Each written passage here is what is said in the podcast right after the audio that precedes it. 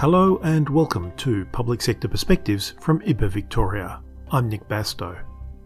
The COVID crisis has refocused attention on the idea of digital transformation in the public sector, making it possible for the public sector to take advantage of the unique tools and service delivery options that digital technology creates has been a long term goal, and it's been the focus of countless conferences, seminars, presentation, and TED Talks. The switch to remote working that's been driven by COVID feels like a step towards a more digital future for the public sector. But if we all end up back in the same work cubicles in a post COVID world, how much change will really have been achieved? Today, we talk to Dr. Steve Hodgkinson, the Chief Information Officer at the Victorian Department of Health and Human Services. With more than 10,000 full time equivalent staff, DHHS is a big department, providing children, family and disability services, public and social housing, as well as policy, strategy, and commissioning of services in Victoria's healthcare system, including hospitals. Steve Hodgkinson's position gives him an overview of how digital change happens or doesn't happen across large and complex government departments. His previous experience working on the New South Wales Government's ICT Advisory Panel and as Global Chief Analyst for Public Sector Research and Advisory Services at the consultancy Ovum also gives him broader perspective on how public sector service providers are responding to the challenge and the opportunities of digital service delivery, internally and externally. As you'll hear, Steve's a digital pragmatist and he's wary of what he calls the idea of capital T transformation. Instead, he's a believer in what he calls digital fitness the ability to implement change in small increments and then test those changes constantly rather than going for one big bang of transformational change. The job title of Chief Information Officer started in the early 1980s, but the digital revolution of the last 20 years has really brought a new focus onto the position.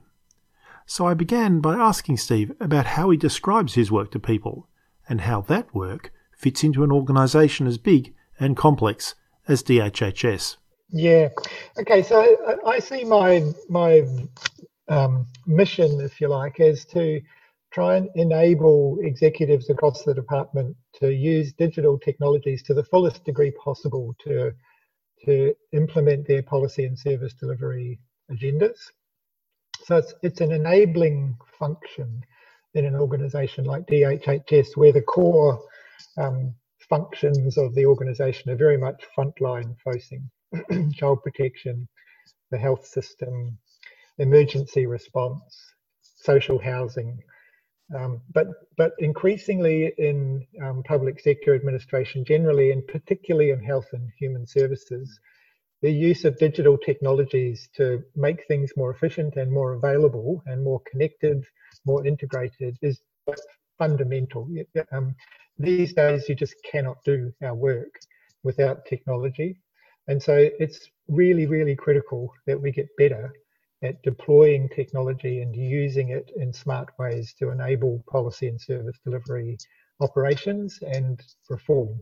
So we've just got to keep doing things better, and technology is at the core of it. So my job is to try and orchestrate that, create the environment for it to happen better. I want to take you back to the moment when the size of the organizational response and I suppose the size of the organizational, the digital challenge mm. that DHHS was going to have to make uh, when the COVID crisis became clear. I just wonder where were you and what had just happened? And then I suppose what was the first thing that you did? Yeah, yeah. So this this all unfolded just before I was about to go and leave in Europe for like a once in a decade family reunion holiday. Um, and so what actually happened was, as it was starting to unfold, we put in place some mechanisms. I have a very, very good and capable team.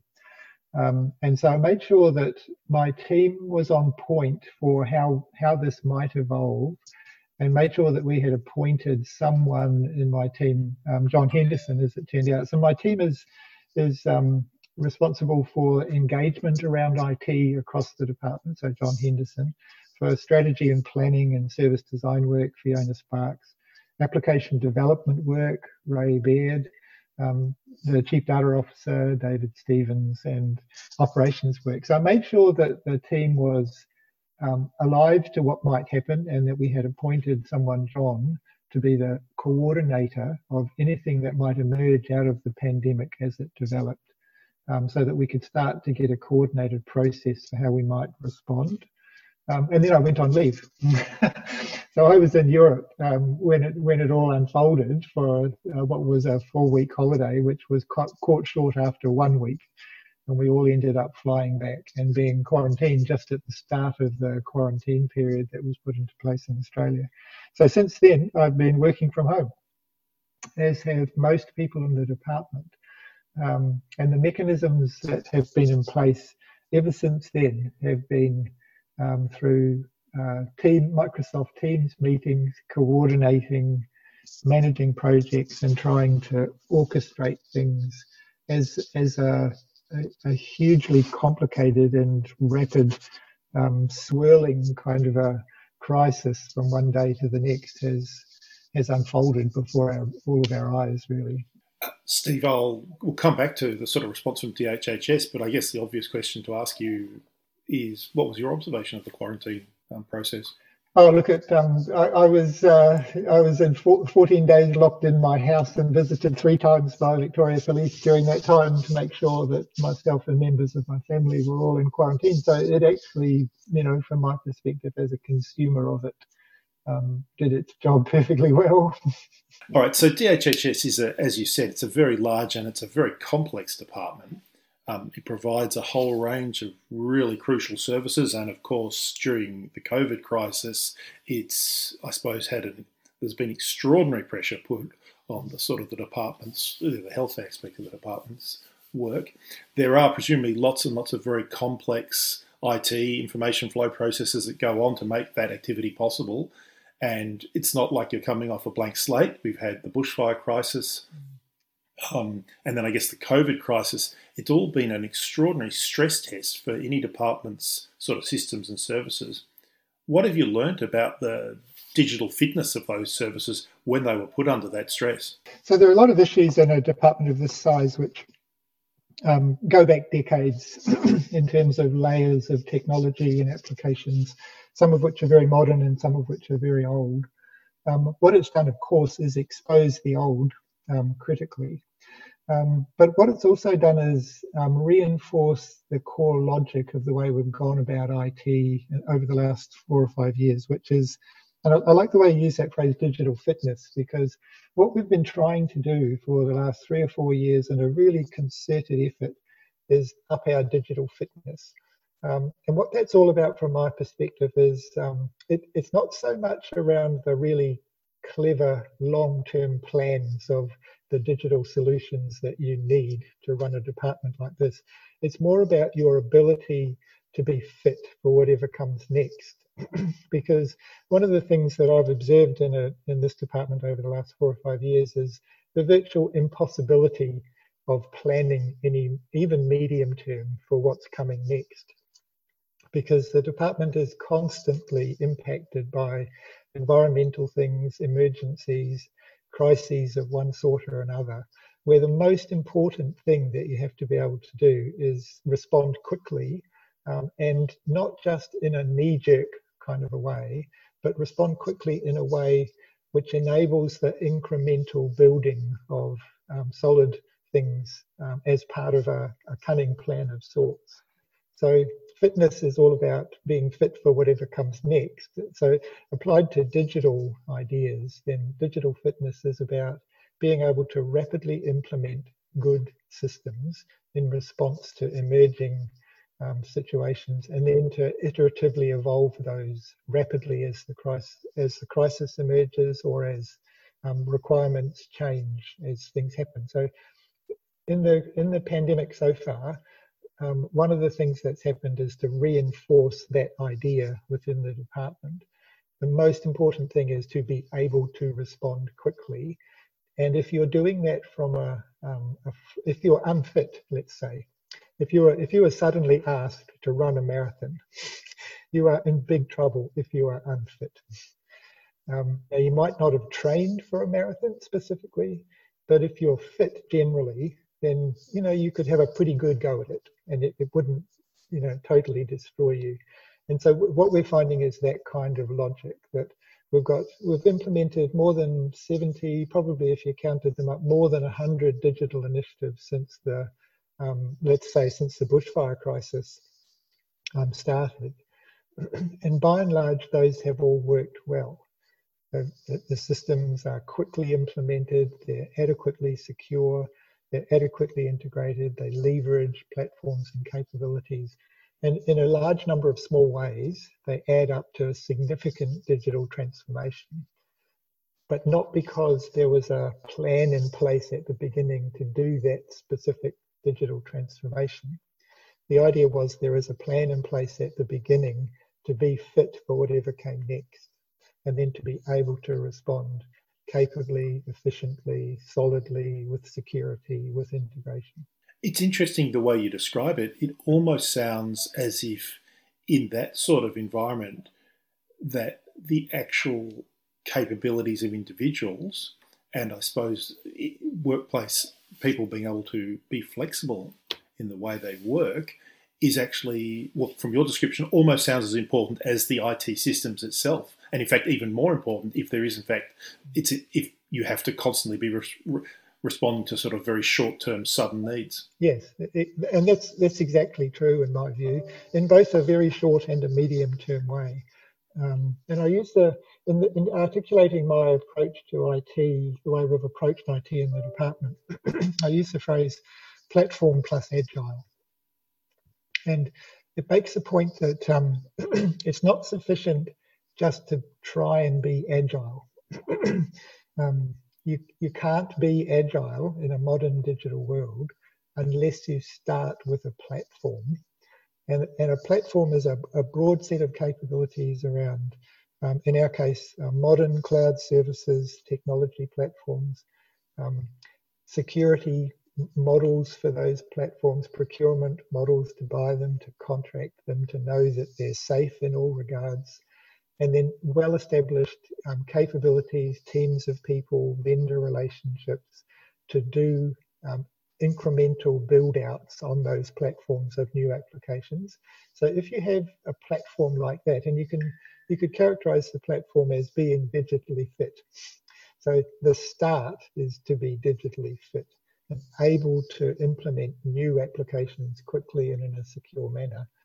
And on top of that, if you are also have an agile mindset, if you are thinking in a flexible way, if you're aware of the opportunities of digital technologies, and if you are able to implement things in small increments rather than large big bang kind of mad science experiments, if you're able to think and act in an agile way, then these platforms enable you to do things really quickly and really well.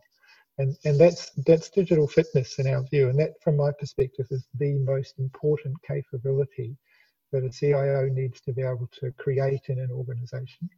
Because then, without needing to predict the future, you know that, that, that you're at least fit to cope with it. So you're describing, I suppose, a set of capabilities uh, and systems that obviously have been extraordinarily important in terms of the COVID response. But it sounds to me like those uh, would also be part of a, the prescription for the long term digital transformation of the public sector as a whole. With, with someone with your sort of long experience and involvement in the sector and the sort of and the use of digital services by government, do you think COVID is actually accelerating that digital transformation of the public sector? Yeah, without without question, um, it, for the moment, shall we say. So, the, one of the fundamental things that is a catalyst for digital transformation is people being open to doing things differently, using digital technologies and to the opportunities that technology creates to fundamentally change the way you do things better, hopefully. um, so one of the things that COVID crisis has created is the forced um, transition to remote work, which is like hmm. astonishing in its speed. And what it has what it has made people realize is that you cannot do your work unless you can do it digitally. So at the start of the pandemic, people, there, there were many parts of the public sector that still substantially operated on paper, signing briefs, signing documents, shipping paper around, all of that, for no reason other than that was their habit. Was you know, the technology to do all this existed a decade ago, pretty much, and it's got better and better and better in the last four or five years. So it, it's opened people's eyes to the possibilities by making necessity the mother of invention. So that is a good step change thing, I think. We've talked about uh, working from home, working remotely, and some of the tools that's enabled. There's a lot of discussion at the moment about whether we will return to work, uh, whether the sort of return to physical workplaces, you know, how, how desirable is that? And there's arguments on both sides. Um, do you think that the sort of the, I suppose that digital transformation in that movement away from paper though is that permanent? Do you think that's the sort of like yes, people might go back to be working in big offices maybe at some time in the future, but that sort of paper, the, the switch away from paper is not going to be reversed. I, I, I hope so. I think so. Um, I'm optimistic in that regard, just because once I love that uh, quote. Who was it? Um, anyway, a mind once expanded never regains its original shape. So. I think this is true, but I'm a great believer in um, the art, exposing people to the art of the possible is a big part of our platform plus agile approach because the faster you can get a new thing in front of people, the faster they, the, the, universe is expanded by what they've seen and what they've experienced. So I think the whole of the world has been exposed to a fundamentally different shift in the way of doing things and thinking about things. And not all, not everyone will perceive it as necessarily a good shift, but the shift has happened, I think.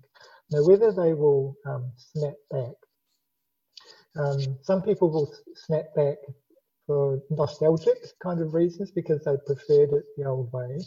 But in organizations where there is a pressure to, to do things um, more efficiently, better, etc., where that's a conscious design, then I think the snapping back kind of will be prevent, will be resisted by the desire to to stick with the more efficient model. So I don't I, like I don't see the idea that we would in the public sector, for example, go back to paper briefs to ministers.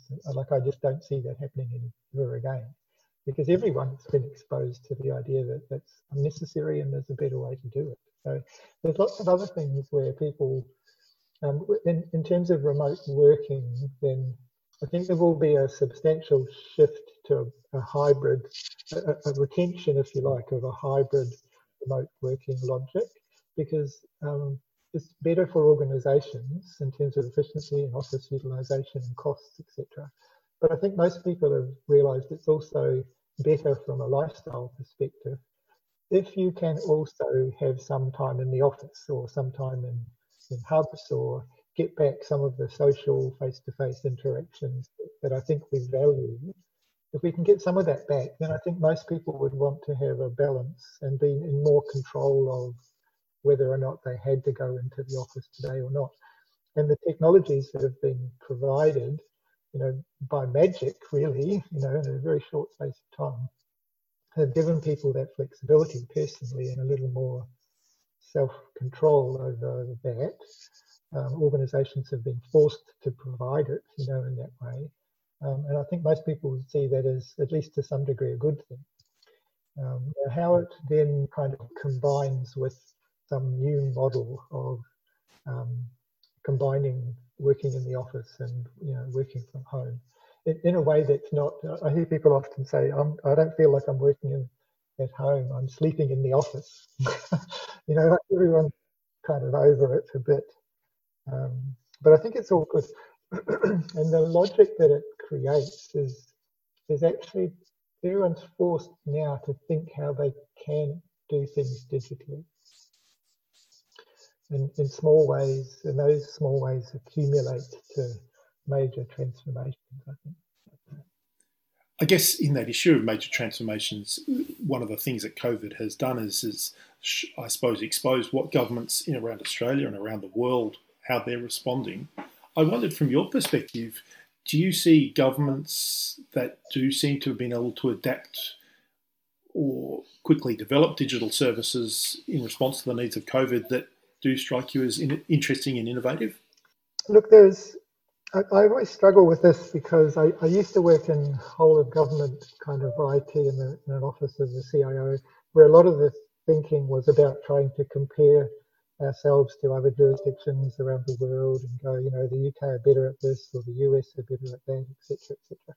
And when you look around, you, it's very hard to look at models that are, you could say, are really successful and just want to be like them. Um, because these things are so bound up in the way we think and operate and work within a state or a national jurisdiction. The most important thing from my perspective is that is that idea of digital fitness and, and focusing on um, accelerating the cadence of that activity. And so states or, or, jurisdictions that manage to do that, I think, do better. Um, because the, the alternate view is that, oh, no, no, that's, but that all seems quite small and incremental. You know, you really need a big bang, you need big projects, you need big money. And, and I, I'm very, very suspicious of that whole thing. because in the, in the long run, when you look at jurisdictions around the world that that fly the flag of their big transformation agendas and such like, um, they always get a good run in the media and conference circuits and everyone talking about their big transformations that they've done. But often when you kind of in a more measured way look at it a few years later, you know, you see the whole thing came to a screaming halt or was a dead end or never really achieved the things that people said on the conference podium. Um, and it, you know, it's a various forms of a qualified kind of a success at best. And if you were more critical, you look at a lot of them and you say that it was just an outright failure. Um, it, but it, because it was dressed up with so much um, political um, agenda and so much money and too big to fail and all of this type of thinking, then you know you kind of you, you, I'm so I'm very suspicious of that whole logic. What what I try and focus on is this whole idea of fitness and cadence. The most important thing is a deep capability to be digitally fit and able to do rapid iteration of um, of things incrementally. And I like to use the phrase um, "keep calm and do useful things better." that is a really powerful transformation agenda. Um, but it, I characterize it as a, it's like a small t transformation, um, as opposed to a capital T transformation. And the, the problem with capital T transformations is they often, despite all of the talk and PowerPoint slides and rhetoric, achieve nothing over years and years and years. And the problem is over that over those years, everyone thought that this transformation was occurring, only to discover years later that it wasn't and didn't. And so focusing on lower lowercase t transformation is all about seeing transformation happen before your eyes in small increments and finding out, discovering things that work and doubling down on those and doing more of them and finding out things that don't work and stopping doing them really quickly. Um, and that's the platform plus agile approach. I suppose one of the interesting points in that world that you've described is there's not necessarily a, a particularly a strong uh, role for sort of political a political championship uh, and I wondered whether you think, in fact, is that emphasis on having a sort of political champion for digital transformation and within the sort of, you know, within elected leadership, is that, it doesn't sound like you think that's essential to actually get that small scale t- lowercase t transformation going. Yeah, but uh, unfortunately, that is my view in my experience. Um, as the issue, I think, is that, um, well, it gets into politics and you know public servants shouldn't delve you know in those conversations too much but from my perspective what we need from governments is a commitment a long-term commitment to sustainable investment in digital fitness um, what we don't need from governments is um, a kind of ideologically driven big bang mad science experiment type policies and programs. Uh, but the, the problem is that um, you know ministers often feel obliged to come up with a silver bullet solution for something or other. um, and then it just creates this whole inexorable big bang kind of logic to things, which in technology sense these days is the absolute antithesis of a useful way to go about technology-based transformation.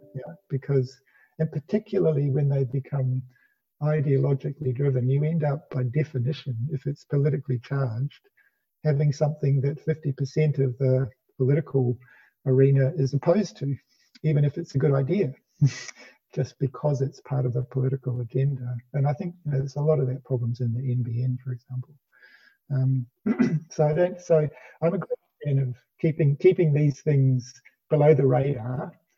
Um, and what we need from from governments is an awareness of the reality of the dynamics of technology based change and the necessity for a continual stream of investment, which is managed as an investment portfolio, a, a large portfolio of relatively small investments that enable agile change to occur, as opposed to a small portfolio of large risky investments, if I can put it that way you've talked about the need for sort of, I suppose, a, a short-term, very flexible uh, approach. But now, so, but now I'm going to ask you about a, a, predict, a long-term prediction, which is in 12 months' time, in what's hopefully a COVID-free world, or, or at least a COVID normal world, whatever that looks like.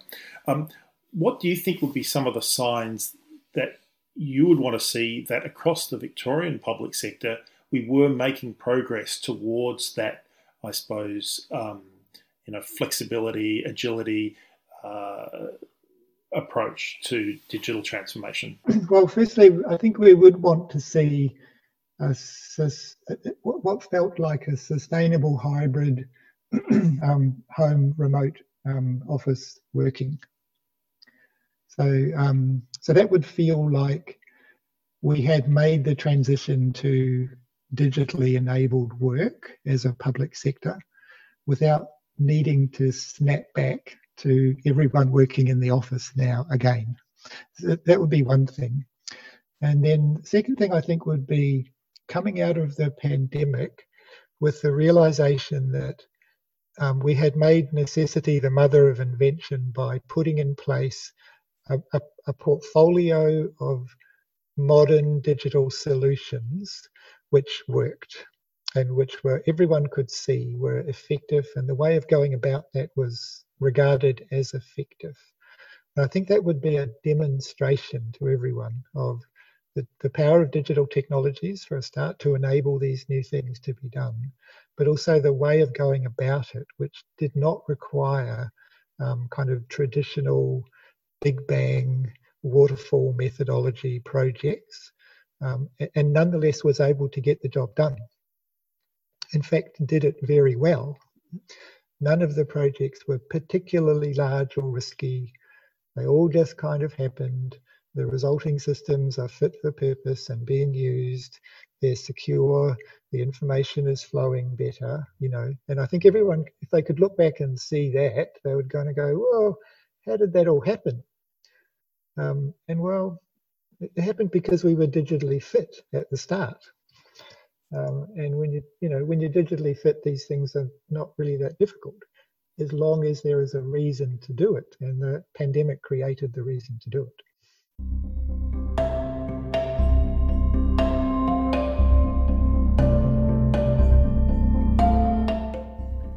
That brings us to the end of this episode of Public Sector Perspectives, which is produced for IPA Victoria.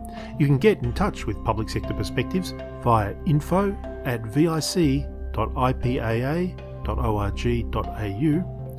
or via IPA Victoria on all the usual social media channels. I'm Nick Bastow, and thanks for listening.